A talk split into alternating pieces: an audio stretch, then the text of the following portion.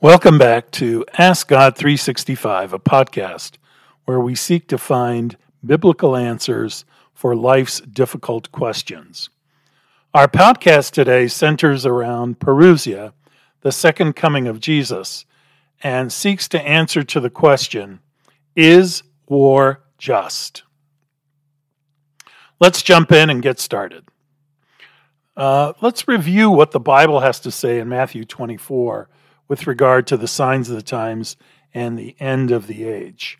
In Matthew 24, verses 3 through 7, Jesus sat on the Mount of Olives, and the disciples they came to him privately, saying, Hey, tell us, when will these things be? And what will be the sign of your coming and of the end of the age? And Jesus answered and said to them, Take heed that no one deceives you. For many will come in my name, saying, I am the Christ, and will deceive many. And you will hear of wars and rumors of wars, and see that you are not troubled, for all these things must come to pass, but the end is not yet.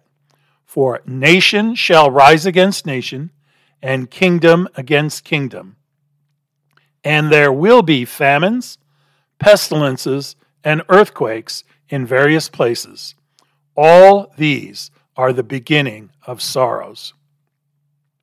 So let's go back to the question Is war just, or can war be just? Uh, the first part of this, we need to discuss the cost of war. War is a complex and often tragic phenomenon with wide ranging consequences, and it is important to note that while some individuals or groups may benefit in certain ways, the overall impact to society at large is negative. And here are some ways certain entities might be perceived to benefit from war. The arms manufacturers and suppliers, the production and sale of weapons can be a lucrative business, and during times of conflict, there is often an increased demand for arms benefiting companies involved in the defense industry the military industrial complex can benefit. This term refers to the close relationship between the military and the defense industry. In times of war, increased military spending can boost the economies of countries with a strong defense sector. Next, resource acquisition. Wars are sometimes fought over control of valuable resources, such as oil, minerals, or land. Entities that gain control over these resources can benefit economically. Next, political leaders. During times of war, political leaders may experience increased support and rally their populations around a common cause. This can enhance their political standing and authority. The black market and organized crime. War can create a chaotic environment, providing opportunities for illegal activities such as smuggling, human trafficking, and drug trade. Criminal organizations may exploit the situation for financial gain. Geopolitical influence. Some nations may strategically engage in conflicts to expand their influence and power on the global stage. On the global stage. Winning wars can strengthen a country's geopolitical position. And lastly, technological advancements. Wars often drive technological innovation as nations invest in research and development to gain a military advantage. While this can lead to advancements, the human cost and destruction associated with war are significant drawbacks. It's crucial to emphasize that the overall costs of war far outweigh these perceived benefits. The human toll, loss of life, displacement of populations, destructions of infrastructure, and long term economic and social consequences are profound and devastating. Wars disrupt the lives of ordinary people and can lead to generational trauma and instability. The consequences of war extend far beyond any short term gains for specific groups or individuals.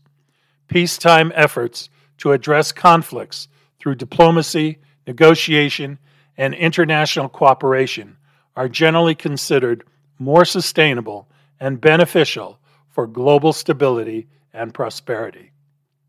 There are many losers in war, most notably the, gen- the general population, consisting of fathers, mothers, sons, and daughters. Few win. These generally are the warmongers, outside forces that are pulling the strings.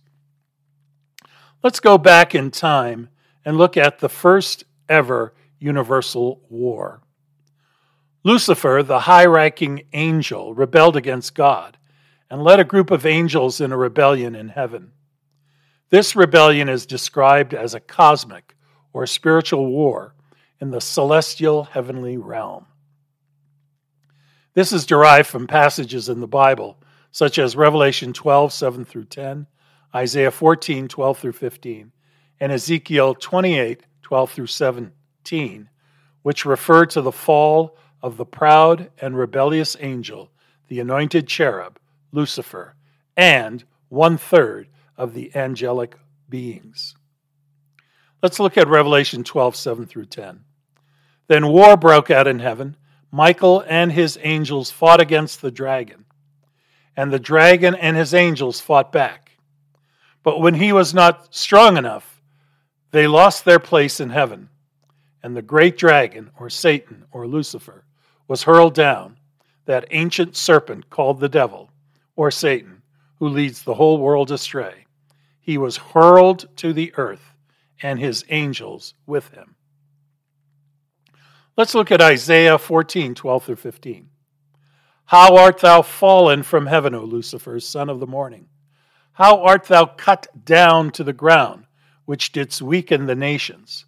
For thou hast said in thine heart, I will ascend into heaven, and I will exalt my throne above the stars of God. I will sit also upon the mount of the congregation in the sides of the north. I will ascend above the heights of the clouds. I will be like the Most High. Yet thou shalt be brought down to hell, to the sides of the pit. Ezekiel 28 14 through 17. You were the anointed cherub who covers. I established you. You were on the holy mountain of God. You walked back and forth in the midst of fiery stones. You were perfect in your ways from the day you were created till iniquity was found in you. By the abundance of your trading, you became filled with violence within, and you sinned. Therefore, I cast you as a profane thing out of the mountain of God, and I destroyed you, O covering cherub, from the midst of the fiery stones. Your heart was lifted up because of your beauty. You corrupted your wisdom for the sake of your splendor, and I cast you to the ground. I laid you before kings, that they might gaze at you. Friend Lucifer is the source of war on planet Earth. He is the author of death and destruction. The great reformer Jonathan Edwards states in his sermon, Wisdom Displayed in Salvation quote, Satan and his angels rebelled against God in heaven and proudly presumed to try their strength with his. And when God, by his almighty power, overcame the strength of Satan and sent him like lightning from heaven to hell with all his army, Satan still hoped to get the victory by subtlety or deception. This is Satan's modus operandi today deception, deception, deception. Let's look at the great controversy that we're experiencing on planet Earth today. All humanity is now involved in a great controversy between Christ and Satan regarding the character of God, His law, and His sovereignty over the universe. This conflict originated in heaven when a created being endowed with freedom of choice in self exaltation became Satan, God's adversary. He led into rebellion a portion of the angels. He introduced the spirit of rebellion into this world when he led Adam and Eve into sin. This human sin resulted in the distortion of the image of God in humanity, the disordering of the created world, and its eventual devastation at the time of the worldwide flood. Observed by the whole creation, this world became the arena of the universal conflict, out of which the God of love will ultimately be vindicated. To assist his people in this controversy, Christ sends the Holy Spirit and the loyal angels to guide, protect, and sustain them in the way of salvation. Let's look at the Bible and what the Bible has to say on peace and war. Matthew 5, verse 9 Blessed are the peacemakers, for they will be called children of God. This verse supports the concept of promoting peace rather than engaging in conflict. Matthew 26, 52. During the arrest of Jesus, when one of his disciples used a sword to defend him, Jesus said, Put your sword back in its place, for all who draw the, draw the sword will die by the sword. This was a rebuke of Jesus to Peter against the use of violence. Matthew 22, verse 39 Love your enemies as yourself. This commandment emphasizes the importance of love and goodwill toward others Promoting peace and understanding is a fundamental principle. John 18:36 Jesus said, "My kingdom is not of this world. If it were, my servants would fight to prevent my arrest by the Jewish leaders. But now my kingdom is from another place." An example of Jesus that the followers of Jesus should not use force to establish his kingdom on earth peacemaking. As mentioned earlier, Jesus' statement in the Beatitudes, particularly Matthew 5, verse 9, is often cited Blessed are the peacemakers, for they will be called children of God. This verse encourages all mankind to pursue peace. Turn the other cheek. In Matthew 5, 38 through 39, Jesus teaches, You have heard that it was said, eye for eye and tooth for tooth. But I tell you, do not resist an evil person, and if anyone slaps you on the right cheek, turn to them the other cheek also. This teaching advocates non retaliation and resisting the urge for violent retribution. Love for enemies. Matthew 5 44 through 45. Jesus says, But I tell you, love your enemies and pray for those who persecute you, that you may be children of your Father in heaven. This teaching emphasizes love even in the face of hostility. Put away the sword. During Jesus' arrest in the Garden of Gethsemane, he rebuked one of his disciples for using a sword, saying, Put your sword back into its place, for all who take the sword will perish by the sword. Matthew 26, 52. This is a warning, clearly, against the use of violence and force. The Prince of Peace, Isaiah 9, verse 6, prophesies that the Messiah will be called the Prince of Peace. Many Christians see Jesus Christ as fulfilling this prophecy, emphasizing the promotion of peace and reconciliation. And this is the tenet found in the Word of God from Genesis to Revelation. So let's look at the topic just war. What is a just war? The just war theory typically includes criteria for determining whether a war is just before it begins, jus ad bellum, and criteria for determining how a war is conducted, jus in bello. Here are some of the key principles associated with the just war theory jus ad bellum, just cause for war. Just cause. The reasoning for going to war must be just and cannot, therefore, be solely for recapturing things taken or con- punishing people. Legitimate authority. Only duly constituted public authorities may wage war. Next, right intention.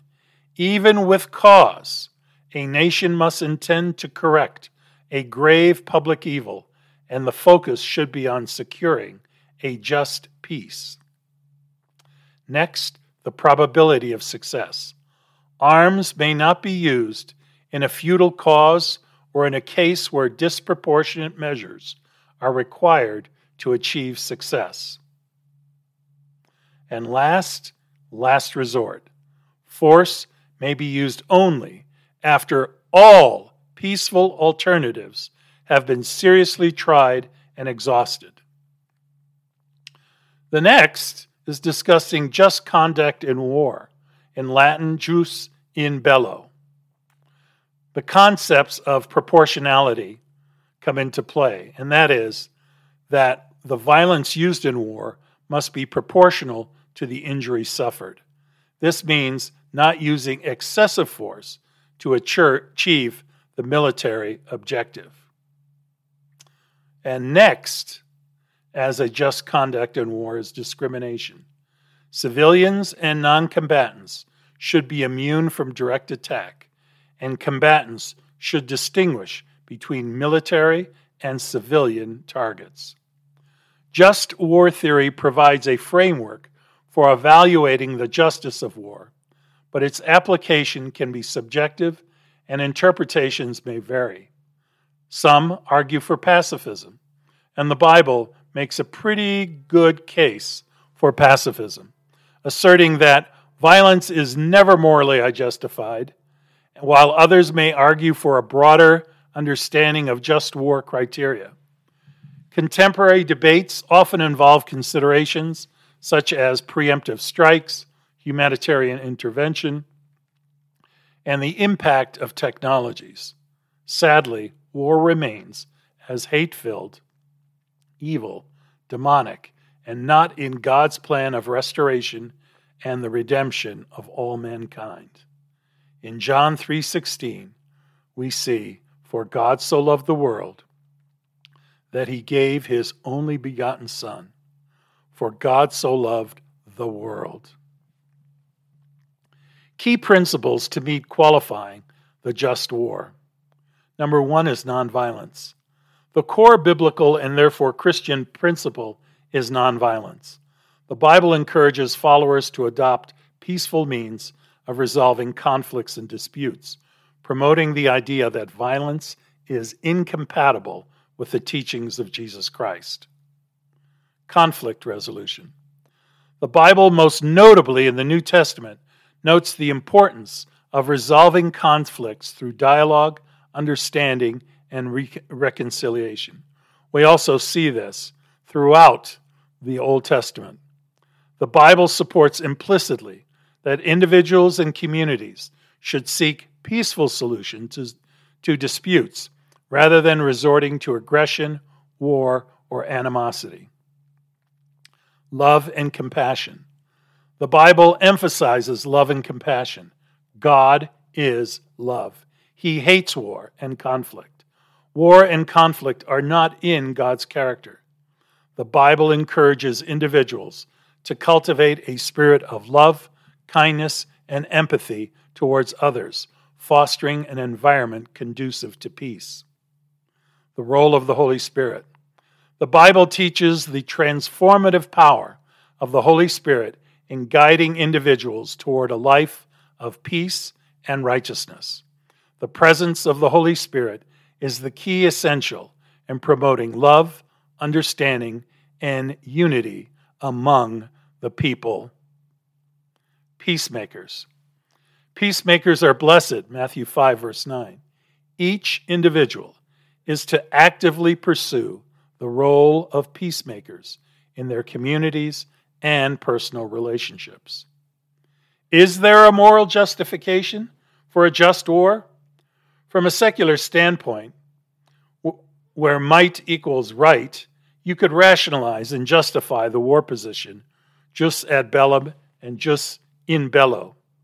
Be mindful that this position of war and conflict and deception started with Lucifer in heaven. This Luciferian worldview has been the source and cause of the discord, hatred, death, and destruction on the earth today. The solution is a biblical one and demonstrated by the life of Christ. Blessed are the peacemakers, for they will be called the children of God. You could readily conclude that peacemakers are children of God and warmongers children of Lucifer. By pouring the whole treasury of heaven into this world, by giving us in Christ all heaven, God has purchased the will, the affections,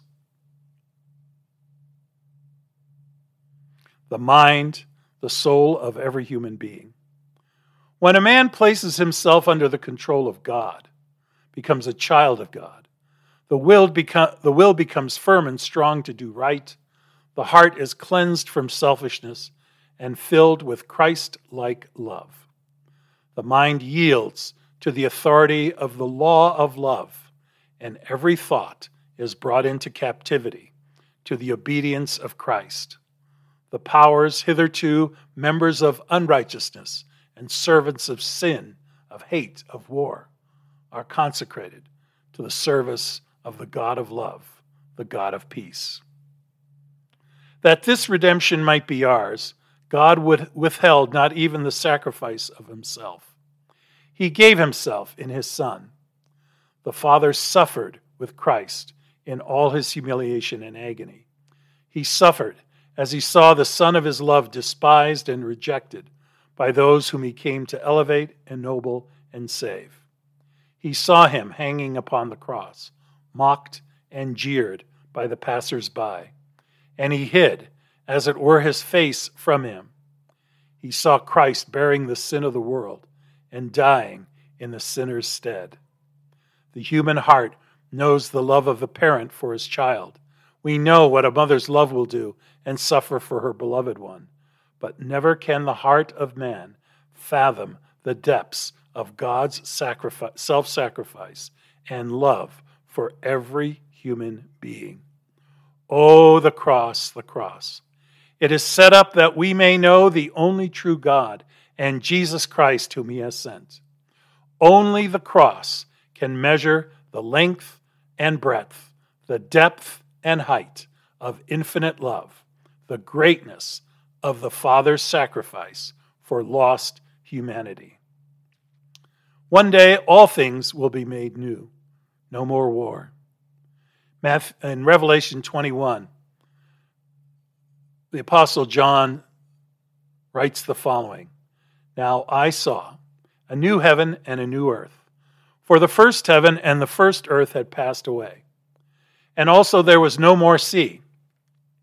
Then I, John, saw the holy city, New Jerusalem, coming down out of heaven from God, prepared as a bride adorned for her husband. And I heard a loud voice from heaven saying, Behold, the tabernacle of God is with men, and he will deliver, and he will dwell with them, and they shall be his people. God himself will be with them and be their God. And God shall wipe away every tear. He will wipe away every tear from their eyes.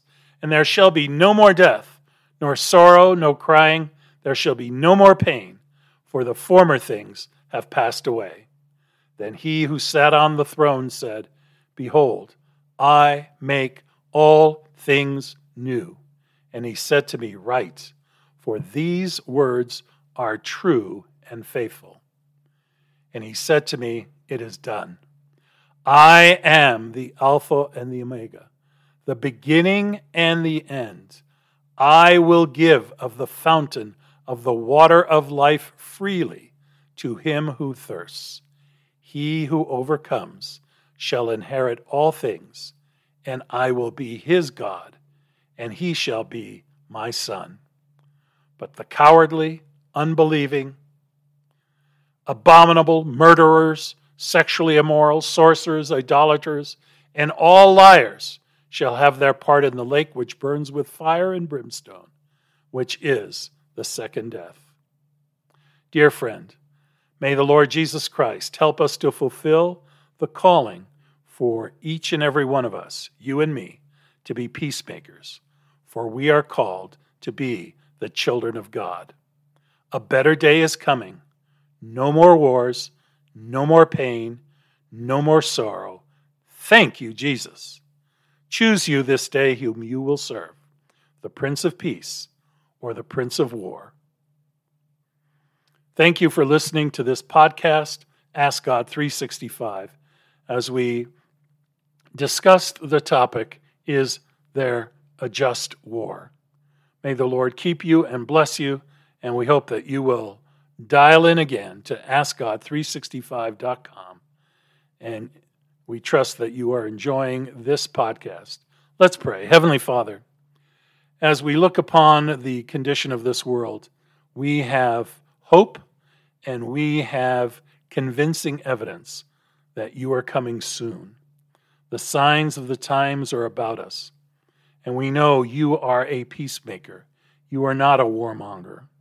May we look to you in your life here on this earth, that you came to restore relationship between God and man, so every human being could be a son and daughter of God.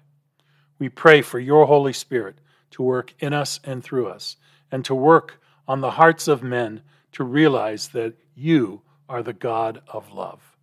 Bless us this day, bless us in our walk with you, and grant us your peace.